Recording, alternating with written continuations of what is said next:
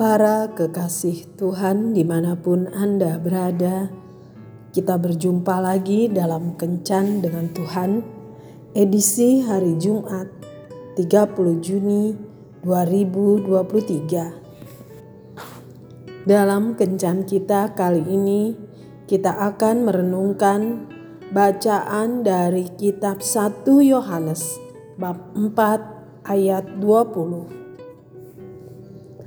Jikalau seorang berkata, "Aku mengasihi Allah," dan ia membenci saudaranya, maka ia adalah pendusta.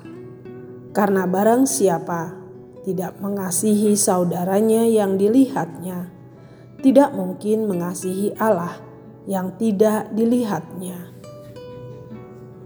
Bapak, ibu, dan saudara-saudara yang dikasihi Tuhan Seniman Barones de Hoek berkata, Lonceng bukanlah sebuah lonceng hingga engkau membunyikannya. Lagu bukanlah sebuah lagu hingga engkau menyanyikannya. Kasih bukanlah kasih hingga engkau menyalurkannya.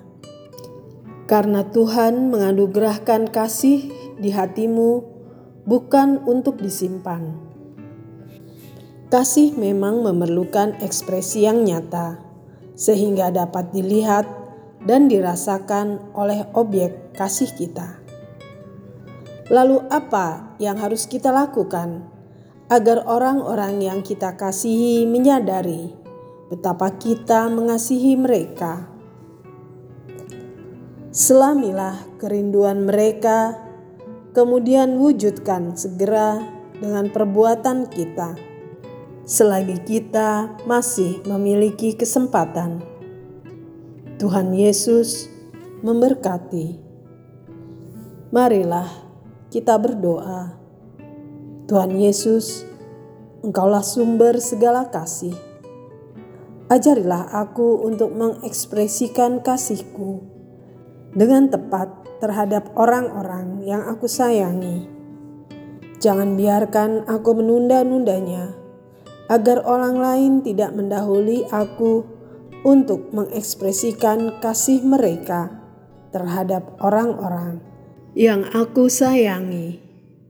Yesus, mampukan aku untuk melakukannya. Amin.